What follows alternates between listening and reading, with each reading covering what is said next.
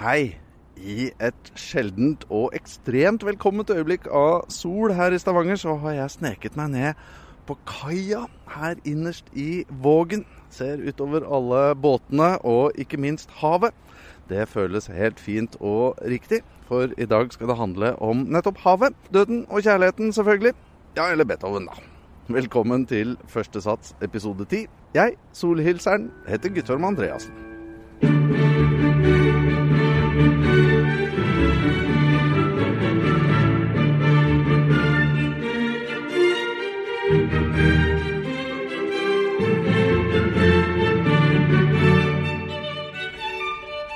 For det er Beethoven-jubileum i år. Ludwig van Beethoven ble født mest sannsynlig i midten av desember 1770, for 250 år siden, i Bonn i det daværende kurfyrstedømmet Köln. En helt sentral og viktig del av det tysk-romerske riket. Da han var 21, så flyttet han til Wien, gikk i lære hos Josef Haydn, og hans første offisielle stykke, Opus 1, en pianotrio, kom i 1795, da han var 25 år gammel. Det skal ikke være en biografiepisode om Beethoven, dette altså. Men 250-årsjubileet feires over hele den klassisk interesserte verden i år. De aller fleste vil nok si at han er den mest kjente klassiske komponisten, og han er nok ganske sikkert også den som blir mest spilt og framført. Ikke sant? Hvem tror du er den mest framførte klassiske komponisten? Det vil jeg gi til enten Mozart eller Beethoven. Beethoven. Beethoven. Si litt mer, da. Da må jeg tenke meg om litt. Nei. Hvem er den mest framførte klassiske komponisten? Det tror jeg må være Beethoven. Ja, jeg tror det er sant. I hvert fall ifølge de halvoffisielle oversiktene som jeg har funnet. Stavanger Symfoniorkester skal spille mye Beethoven i år, med mange spennende oppsetninger og varianter. Du skal få treffe to Beethoven-eksperter i første sats i dag. Her er den tyske superfiolinisten Miriam Konsten, også festivalsjef og lærer. Hun har vært i Stavanger for å spille den tredje symfonien, Eroica. For me, Beethoven is one of the most enigmatic, powerful composers. Thank you.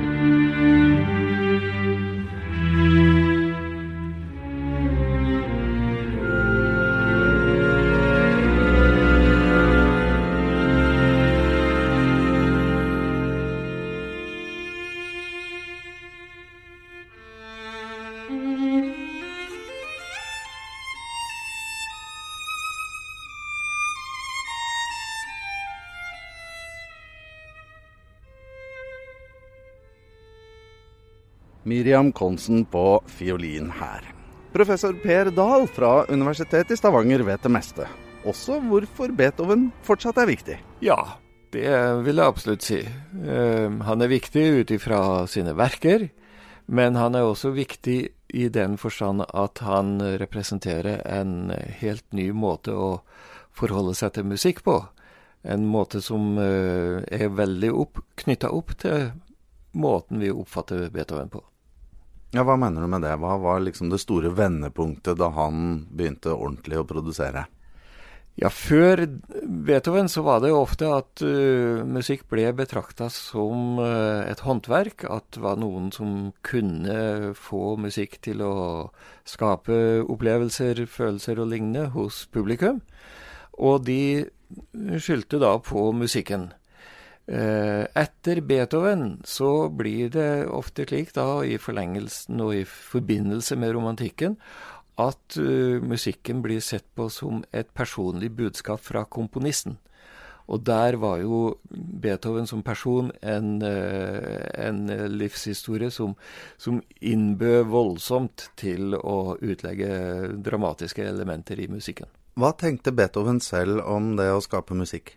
Det var så fundamentalt for han at uh, da han i 1802 ble sendt ut på landet på, til Heiligenstadt utenfor Wien for å hvile sine meget trette ører med både øresus og masse annet, uh, fordi han hadde jo da begynt å konstatere at han ikke lenger kunne høre det alle andre kunne høre, og at denne hørselen begynte å bli så sterkt redusert at han ikke heller kunne egentlig lede orkesterprøver på skikkelig måte, eh, så var han jo så deprimert, fordi selv om han var ute på det fredelige Heiligenstadt, så, så kunne han ikke høre noe mer der. Uh, vennene som han gikk sammen med, hørte fugler, og han hørte ikke fugler. Uh, de hørte hyrder, gjetere, som, som sang oppe i fjellene, og han hørte ingenting. Dette ble han så deprimert av at han skrev da et brev til sine to brødre, hvor han uh, sier at uh, nå er livet ikke verd å leve, men uh, han vil allikevel ikke ta ende på livet fordi han har for mye musikk i seg som han må få skrevet. Det er for mye som han må få formidlet av musikalsk eh, viten og musikalske opplevelser. Så derfor fortsetter han å skrive til tross for sitt, eh, sitt handikap og sitt, sin eh, avgrensede sosiale virkelighet.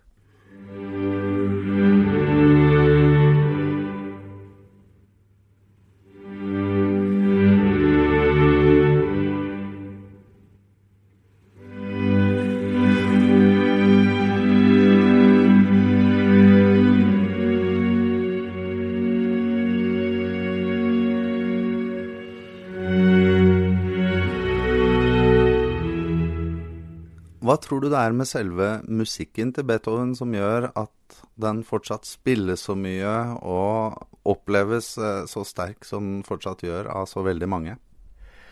Ja, Det er jo to hovedfaktorer der. Den ene er jo selve musikken som Beethoven har skrevet. Eh, den har en eh, såpass stor grad av kompleksitet, selv om den også har en umiddelbarhet. Og det gjør jo at du kan eh, spille disse verkene utrolig mange ganger, og allikevel føle at det kommer noe nytt hver gang. Den andre grunnen til at han spilles så mye, det er jo det som jeg var inne på til å begynne med, nemlig denne romantiske bølgen og forestillingen om at uh, en komponist uh, verker er komponistens utlegging av sin egen sjel. Og det er jo noe som alltid interesserer. Eh, også i dag. Uh, vi vil jo gjerne komme inn under huden på, på, de eh, kunstnere, de musikere, de artister som vi, som vi liker. Som de fleste andre så var Beethoven bred i sin produksjon. Var innom veldig mange forskjellige former. Og for store orkestre, de, de kjente voldsomme symfoniene og korverk omtrent, til små, sarte og vare pianostykker. Hvor syns du selv han er best? Um, å, det er ikke like lett. Um, jeg, eh, jeg, tror nok det har nok litt med uh, hva man gjorde i ungdommen. Og, og jeg husker jo at uh, da jeg gikk på da jeg, da jeg gikk på gymnaset på Steinkjer, så bodde jeg på hybel. Og jeg eh, hadde da fått kjøpt uh, alle Beethovens strykekvartetter i uh, innspillingen med Amadeus-kvartetten. Og jeg hadde det som kveldsmat uh, i den tida der. Og jeg må jo si at det har preget min Beethoven-beundring da, etterpå.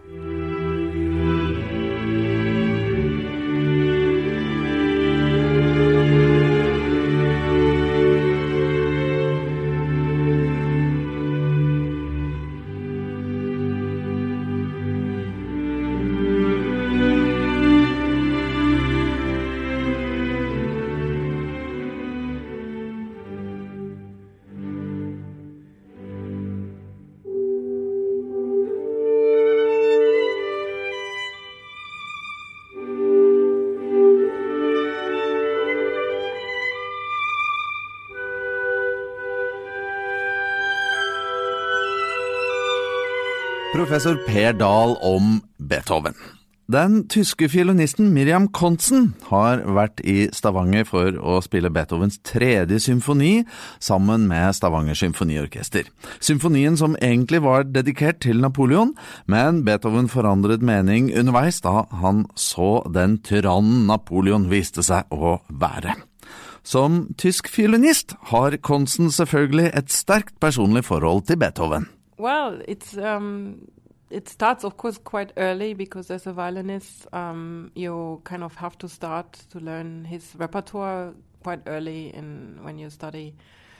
I know around 10, 11, 12 years old, and then then I started to um, learn some of his violin sonatas actually, and yeah, I mean the um, the relation has kind of changed. Let's say that it's actually getting quite interesting now, because now I have uh, the time to to look back at what I've done and maybe to to ask myself questions if what I did was actually um, right in my own view or um, if I have to start to discover new things and that's actually happening happening now. Does that have to do with uh, you maturing as well, getting older, and um, you're probably closer now to at least some of his late music, um, uh, the age he was in when when he wrote it as well? Well, I think um, that with the music of, of Beethoven, certainly you, especially if you play some of the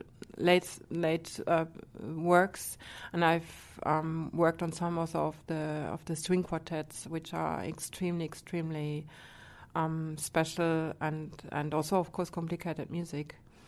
And um, then you understand when you when you start working on that, and it is going to be a very long way until you kind of start understanding where all these ideas and this um, kind of craziness and in, fantastic um, creative ideas come from.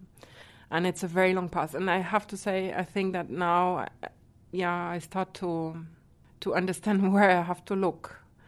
And it actually comes from now, at, in, in, in especially in this moment where I started to play a lot of music um, that um, was composed around him, so by his contemporaries, and it actually um, puts a lot of things into um, an, a, a, new frame, so to say, because you start to understand what other people wrote in his time, so you can relate to that. And it's not only that you have to relate his music towards what you're doing now and to now our, our times, but actually to his time, and that makes much more sense. Actually, you start to understand uh, what he did maybe different, and maybe what he didn't do different, and maybe what he also took from other people that surrounded him. Why do you think he's still so popular today? I think the point is that um, there is something, of course, I can say enigmatic to to his to his music that you want to kind of you want to understand, you want to approach it, and it, but it remains that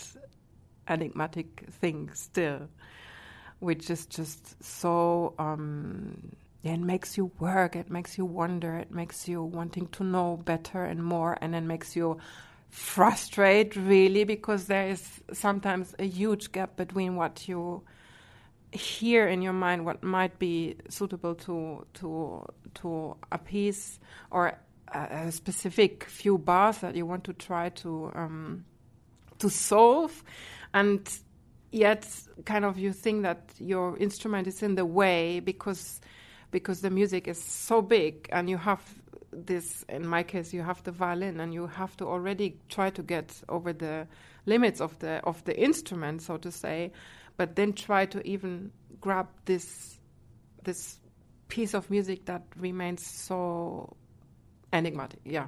You you cannot let go you cannot let go and and i think that makes it just eh, it keeps you always super fresh in your mind. But i think it's a good word and a good description because beethoven to me when he's really good is when i don't understand anything I mean, he does not have the, the light melodies that many others have, and where others might compose or, or go in melodic uh, directions which are easy to follow, he just does some really weird stuff, doesn't he? And it's all, again, what I prefer, the, the most interesting parts. It's, it's dark and scary and um, lonesome perhaps? Of course, yes, it describes all all very well his music, and I think exactly that is what takes the people, you know, what grabs you, um, because it is in a way in a, a, cruel and also very very honest, because there is no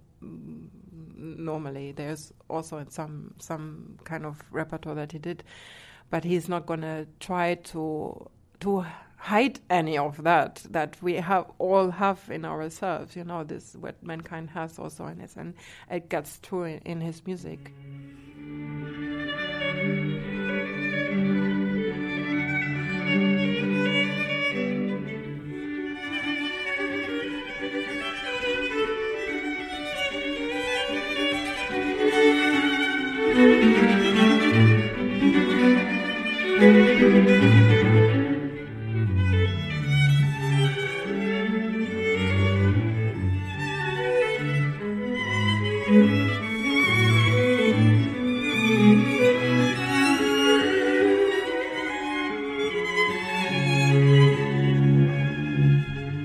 Talk about Beethoven in Germany today?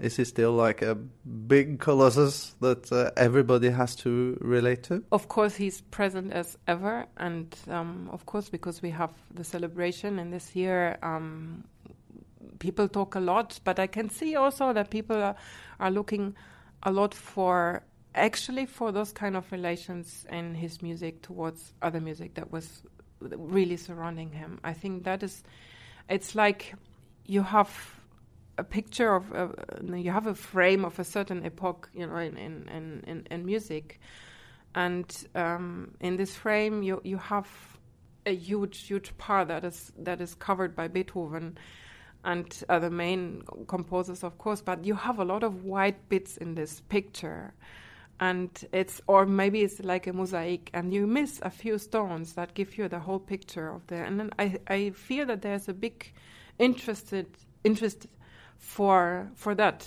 to find these missing pieces and bits that put that into a new world But of course, as big and strong as ever, you know, his mm. music in the, in the musical life in, in Germany. If you try to forget that you're a professional violin player and you have to rehearse hours every day and you always have so many projects going on, if you have the time to sit down and listen to some music just for for pleasure, mm.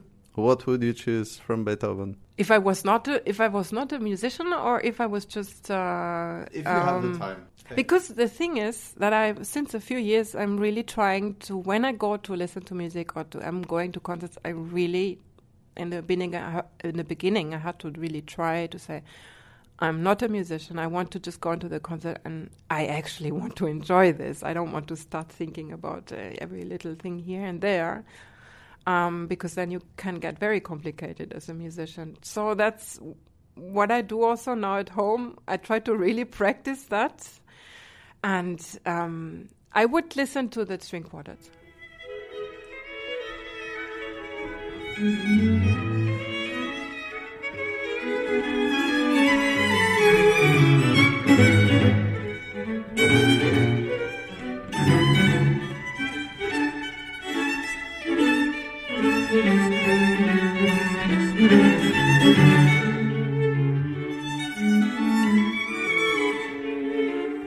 takk til Per Dahl og Miriam Konsen. SSO spiller mye Beethoven nå i jubileumsåret, så det er bare å følge med på programmet. I dagens lille besøk i boka Taktskifte så skal vi til et skikkelig kulturkrasj i et annet land. Jeg leser fra side 84. I Japan fikk orkesteret en annen utfordring. De fleste i orkesteret hadde liten erfaring med dette landet. Kunnskap om språk og kultur var begrenset. Ekspertise fra Senter for interkulturell kommunikasjon ble innhentet for å gi alle turnédeltakere, musikere, teknisk personal og ledelse et minimum av informasjon om kulturelle koder, hva vi kunne forvente, hva det var viktig å gjøre og ikke gjøre. Dette var i og for seg nyttig, men det ingen hadde forutsett var at deler av orkesterets honorar, som skulle utbetales via orkesterets agentur i London, plutselig ble tilbudt som kontanter over bordet av den lokale arrangøren. Beløpet på ca. 2,5 millioner yen i en plastikkpose var liksom ikke det man hadde regnet med å skulle håndtere. Å dele ut pengene til de ansatte, kalle det diett og forlange at de brukte mest mulig av disse før hjemturen, var helt umulig. De færreste var interessert i japanske kontanter, kredittkortene fungerte jo. Å gå til en bank med plastikkposen for å få pengene overført til Norge var umulig. Det ville utvilsomt ha avstedkommet en del vriene spørsmål, og kanskje også noen raske blålys. Arrangøren ble bedt om å overføre pengene til turnéagenten i London, som også skulle håndtere dirigenten og solistens honorarer. Noe klart svar på om det var ok, kom ikke. Og det gjorde heller ikke pengene. Musikken du har hørt i første sats i dag, har vært Miriam Konsen, som spilte fiolinkonsert nummer én av Beethovens samtidige Frans Clement. SSO spilte konsert for fiolin og orkester i D-dur, opus 61. Og til slutt strykekvartett nummer 14, spilt av Takas-kvartetten. Dette er første sats fra Stavanger Symfoniorkester. Du finner podkasten på alle podkastplattformer, fra iTunes til Spotify og videre. Og hvis du abonnerer, så får du også en melding når det kommer en ny episode. Lik og del første sats videre. Da blir alle veldig glad.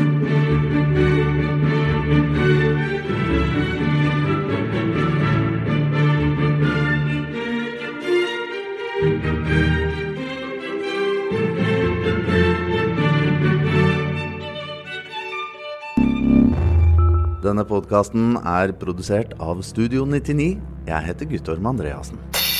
Remember, it's a party. You're not meant to enjoy it.